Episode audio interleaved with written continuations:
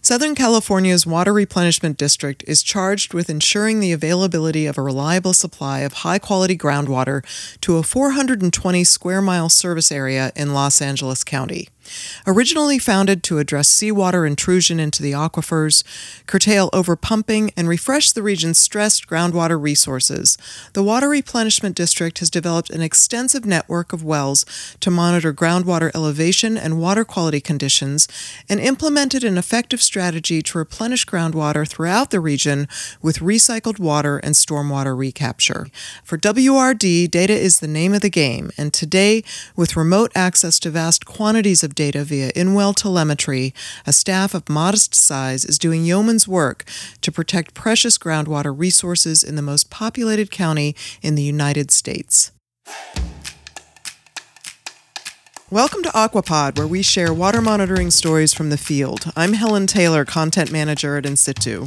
And I'm Adam Hobson, In Situ Senior Application Development Manager for Groundwater. And no surprise, today we're going to be talking about groundwater monitoring, specifically monitoring related to groundwater management. For the conversation, we're excited to have with us two representatives from the Water Replenishment District, the largest groundwater agency by population in the state of California. Brian Partington is WRD's Manager of Hydrogeology, and Moises Santillan is the organization's Associate Hydrogeologist. Welcome to you both. Well, good morning. How are you doing? Great. We're doing well. Hi, Helen. Hi, Adam. Thanks for having us. Great to have you here. So, Brian, let's start at the beginning. Please tell us a bit about WRD's history and the circumstances around its founding. Yeah, definitely. So, uh, the Water Replenishment District, we are a special district that's responsible for uh, managing groundwater here in southern Los Angeles County, California. Uh, we were formed uh, by a vote of the people in 1959. We have uh, water level data going back to uh, the earlier 1900s. And what we saw was a dramatic decline in water levels due to increased development in and around the Los Angeles area. And this resulted in water supply wells going dry. Uh, we also experienced a significant amount of seawater intrusion along the coast. Uh, so groundwater is being removed from the basins faster than uh, could be replenished naturally. And that was the main reason for forming the Water Replenishment District. Uh, we are codified in the California Water Code, and this essentially outlines uh, what we are responsible for. And currently, we're the only water replenishment district in California. Great. So, characterize for us a little bit the region you serve, the challenges you face, and really what WRD encompasses. Yeah, so we're located in Southern uh, California in the southwestern U.S. Uh, as you may know, it's a very dry climate, and it only rains a few months out of the year. It's not uncommon uh, for us to get any rain for several months, and this usually begins in late spring and usually ends up in about early fall. Um, as you can imagine, we also have experienced uh, drought conditions many times over the past 96 years, and that's the rainfall record that we have available to us. And uh, in the past couple decades, uh, we have been exceptionally dry. And according to recent research, uh, it's the worst drought that we've ever experienced in the past 1,200 years. So that's I have to say one of our biggest challenges is uh, getting through those drought conditions and ensuring that there's enough water in the basins so that we can support the local uh, pumping community and then also the court adjudicated pumping rights uh, for both of the groundwater basins that we manage.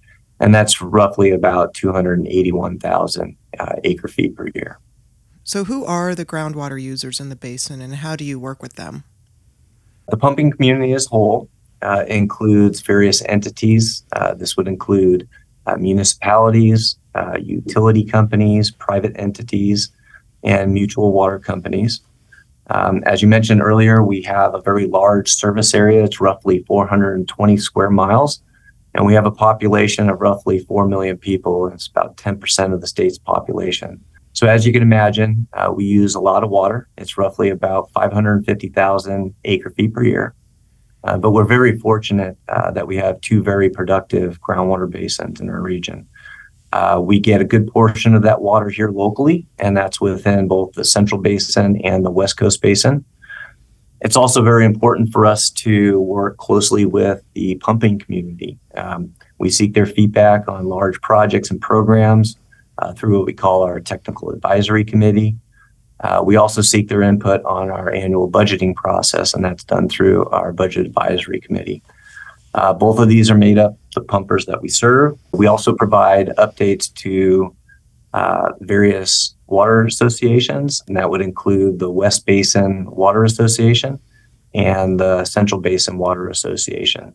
And what I find interesting is that uh, both of these associations are obviously made up of pumpers, uh, but they've been in existence since the 1950s. So there's a lot of uh, history there. There's a lot of folks that have been around for decades. And so it's a really great resource uh, for me as a hydrogeologist to be able to go to that pumping community and find out what's happened in the past. You know, how how are things different today uh, than they were in the past? And I really enjoy uh, that interaction with the pumping community.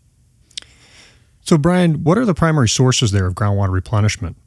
Primary sources of replenishment are two main things, um, and it's all around um, managed aquifer recharge or MAR. Uh, it's been used in the basin for over 60 years, and there are two main areas where we recharge uh, the basin artificially. And this is done through a very close partnership with the Los Angeles County uh, Public Works. Uh, the first area that we use for recharge is injection along the coast, and that's to prevent seawater intrusion. Uh, three barriers exist along the coast to prevent seawater intrusion. Um, but also provide replenishment to both the Central Basin and the West Coast Basin. Uh, we use a combination of imported water and advanced treated recycled water at these three different facilities. Uh, one of these facilities is owned by the Water Replenishment District, and the other two are owned by the West Basin Municipal Water District and the City of Los Angeles uh, Bureau of Sanitation. Um, and what we've been doing over the years is we continue to increase our use of recycled water, uh, such that all the barriers are currently permitted to receive 100% uh, recycled water. So when those supplies are fully available, uh, then we will be able to very easily transition to 100% locally sustainable uh, recycled water for those barriers. Now, the second area that we uh, recharge uh, includes the surface spreading at the Montebello forebay. And this is an area of our basin that has predominantly coarser grain materials. And so we're able to capture uh, water in those areas like local stormwater. Uh, but then we also purchase tertiary retreated water from the Los Angeles County Sanitation District. Um, and then lastly, the WRD also supplies advanced treated recycled water for spreading through our Albert Robles Center or ARC. So there's a number of areas where we can put water uh, in the basin. And I think one of the more important things about recharging the basin is that uh, our purchases are based on uh, long term averages from the groundwater basin model that we developed in partnership with the United States Geological Survey.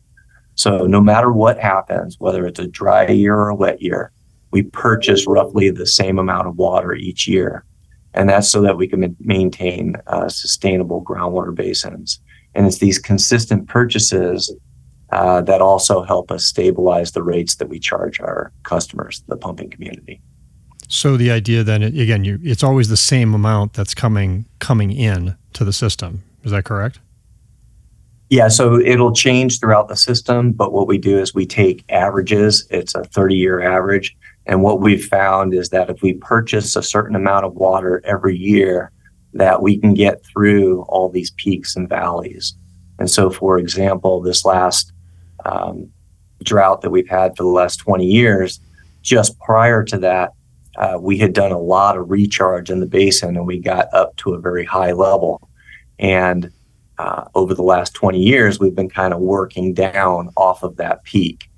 And it seems that with each, you know, three to five year, we get another uh, drop in our water levels because there's the new persistent drought conditions.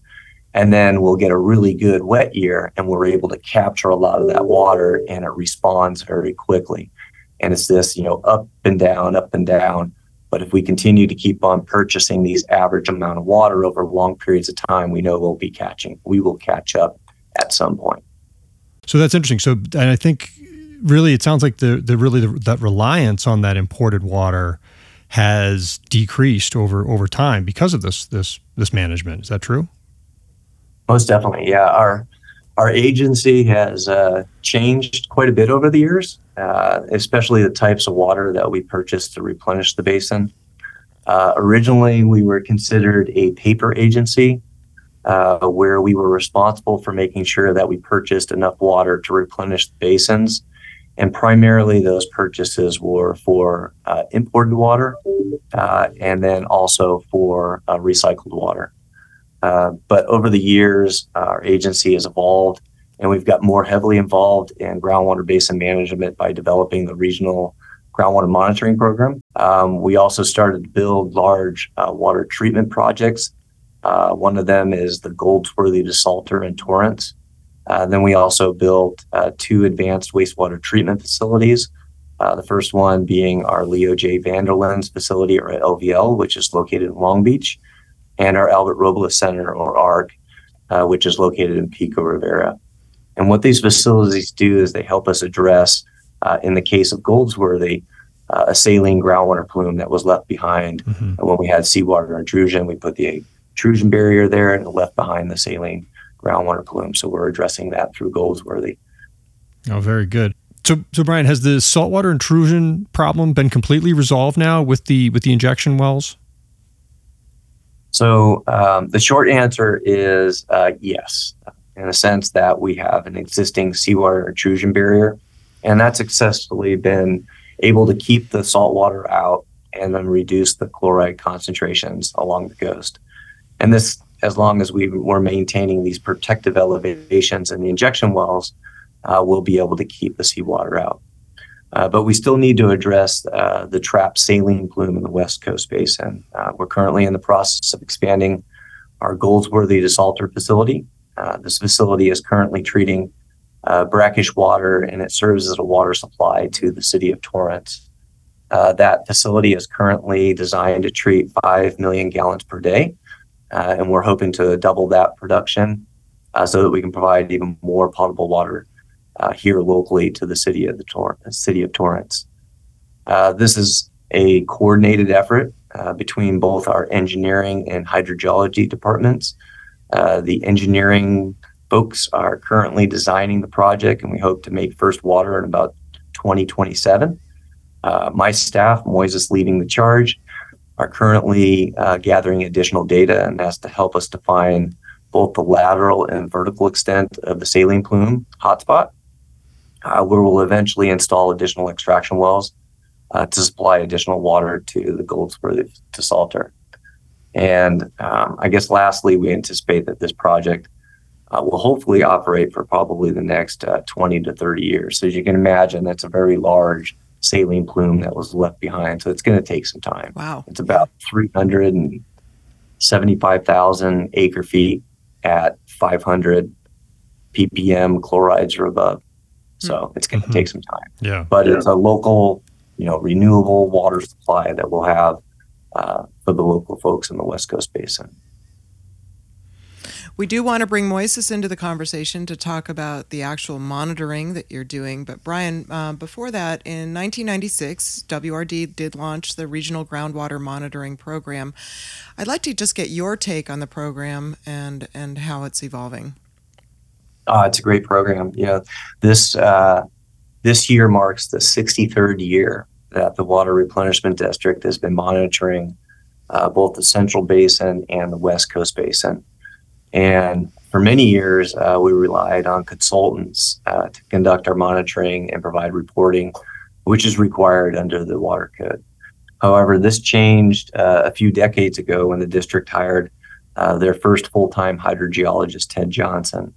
And Ted was responsible for developing our regional groundwater monitoring program that we have today. And he did this in collaboration with several really outstanding scientists from uh, the USGS. Uh, in the early years, uh, data was obtained from water supply wells. And as you know, these have long screen intervals and they tap into different aquifers. So you can't get that really differentiated data uh, that we really needed to figure out what was going in each of the aquifers. So this all changed with the work that was conducted with Ted and the USGS. Uh, over the past couple decades, uh, deep nested groundwater monitoring wells were installed throughout the basin. Uh, some of these wells go as deep as 3,000 feet, so they're not exactly shallow. Uh, a good majority of them go down to where we do most of our pumping, somewhere in the 1,000 to 2,000 foot range.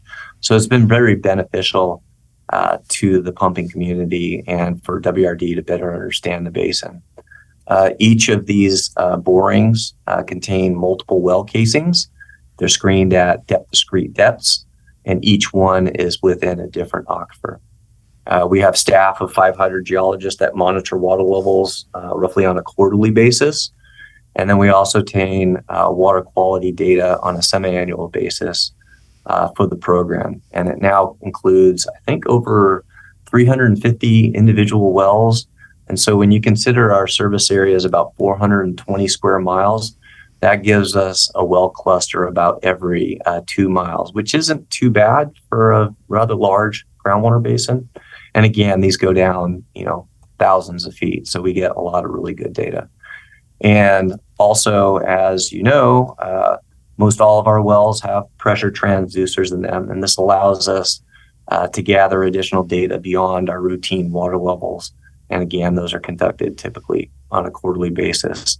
And recently, uh, we installed the telemetry systems on several dozen key wells and those are to help us monitor more frequently uh, those wells that we need to tap into on a regular basis. So earlier we talked about uh, recharge in the Montebello forebay.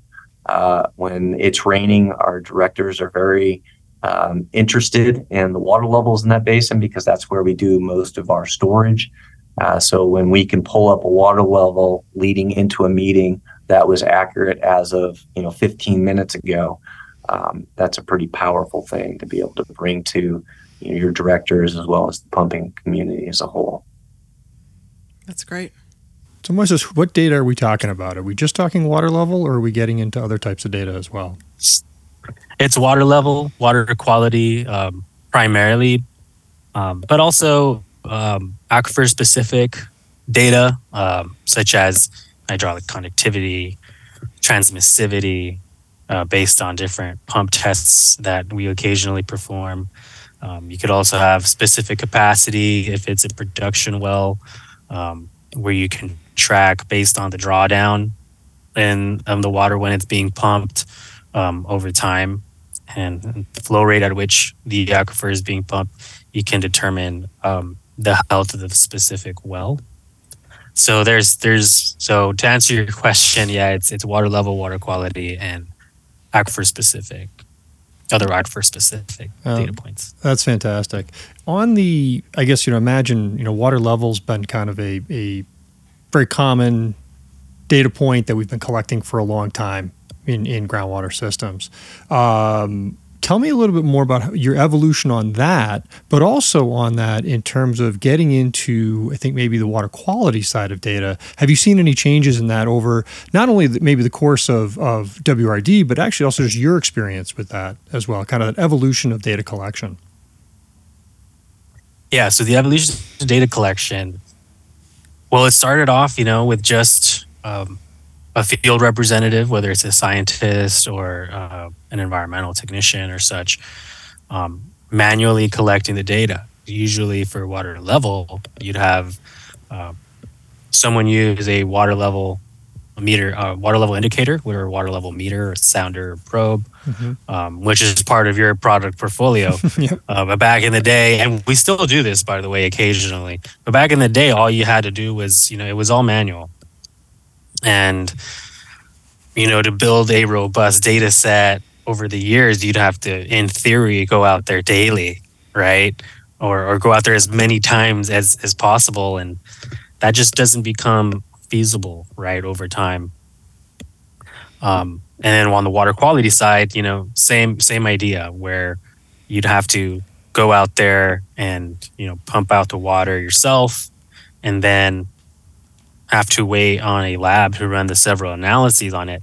And, you know, and before there was any oh, in the field water quality monitoring equipments like water water quality probes, say like your your Aqua TROLL 500, 600 suite.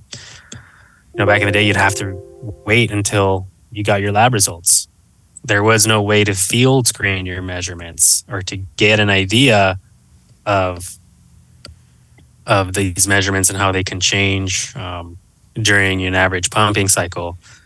And um, and with the development of technology, what it's done is it's it's made data collection easier, but also made made data sets more robust. Right? Mm-hmm. Um, you can drop a transducer and and a cable down a well, program it to record at whatever frequency you want, and uh, it'll collect. You don't have to go to the well every day.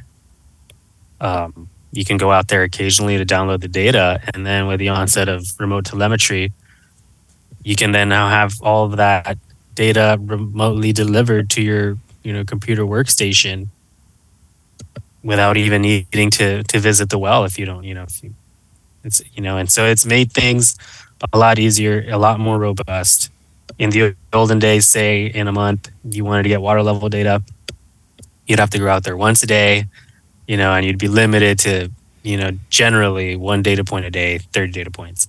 Now if i want i can have that transducer recording every five minutes right and and get thousands of data points. And that at one location is powerful.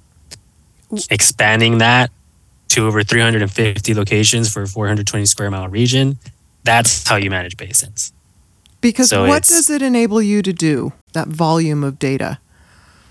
what it allows me to do is better focus on the analysis of the data and more data just adds better resolution right to our thinking and it allows more certainty in that data it allows more certainty for what the f- future forecasting could look like because because there's more data points you know data is the name of the game you need your data that's how you're able to strategize and you know provide the decision making for the district. So, you know, at the surface, they're just these wells and cool, there's these pipes in the ground, but really they're, they're data points. And that data is valuable. You can't put a price on on data. Do you have any examples of where having going with a lower frequency data set, you weren't seeing anything, but then going from going to a higher frequency data set or more distribution or something like that would have changed your interpretation of the system or an understanding of how things may be happening? Yeah, there's there's several examples, but I'll use I'll use a simple one. Let's say I have a uh, transducer deployed in a well that has it's equipped with a pump. It's an extraction well Mhm. per se. Um, if I go out there on Tuesday at two o'clock and I measure a water level and it appears to be um, a rather high water level, a you know, a, a higher elevation than I was expecting, then I'd say, wow, like, um, you know, the, the well was off and, and water levels have rebounded and that's great. And then the next day I could go out and I'm seeing that the water level dropped significantly, significantly, so I can say, oh, the pump is on. And I could do that daily, but with the power of more higher frequency, more data points, I can then, and then especially telemetry from my Mhm. workstation, I can pinpoint the exact minute where the pump was turned on or where the pump was turned off. And then I can assess how long it takes for recovery and, and different parameters related to the, the performance of the well itself over time. So that's a specific uh, instance where, you know, to make your different decisions, you're able to see um, in real time or near real time uh, information that gives you that pinpoints you towards where what you're looking for. It, it can be a great tool. Again, there's a lot of things that I think we were missing in the past uh, with just manual measurements, and you, it's just it's not it's impossible to get the frequency that you may need, especially in a pumping system like you're dealing with. Uh, makes a lot of sense. You're listening to Aquapod, brought to you by In Situ. This concludes part one of our episode on the Water Replenishment District. Please join us for part two and subscribe to the podcast on our website or wherever you get your podcasts. Please listen, share, and help us spread the word. This episode was produced by Helen Taylor and Adam Hobson with a big assist from Josiah Homeland and I25 Productions. We look forward to bringing you more water monitoring stories from the field. Until then, take care out there.